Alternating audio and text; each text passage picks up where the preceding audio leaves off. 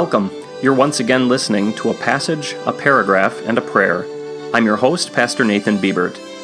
Today's devotion will once again be based on Genesis 1, verse 1.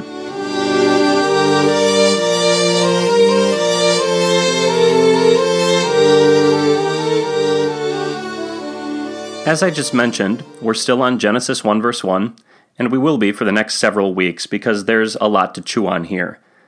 The verse reads In the beginning, God created the heavens and the earth.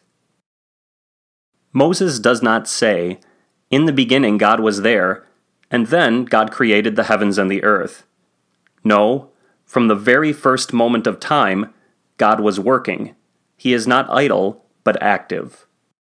We also learn something else about God here, but not in English translations. The Hebrew word for God is plural, but the Hebrew form of the verb created is masculine singular. So literally, the verse translates something like In the beginning, he who are God created. The creator is referred to as more than one, yet the creating is actually done by only one being.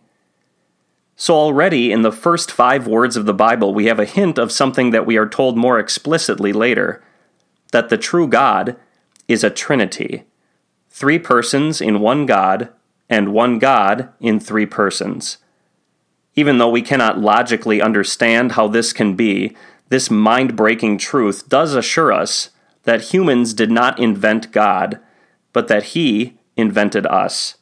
Our trust in Him is therefore not just an optimistic wish or a placebo to help us get through life, but is anchored in the actual, eternal Lord of the universe.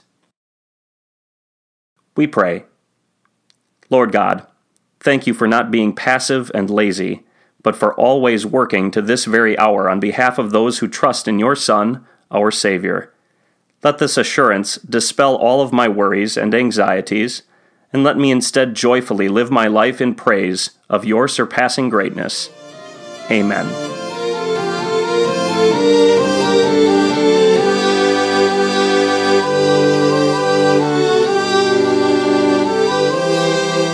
A Passage, a Paragraph, and a Prayer is a podcast of Risen Savior Evangelical Lutheran Church in South Austin, Texas.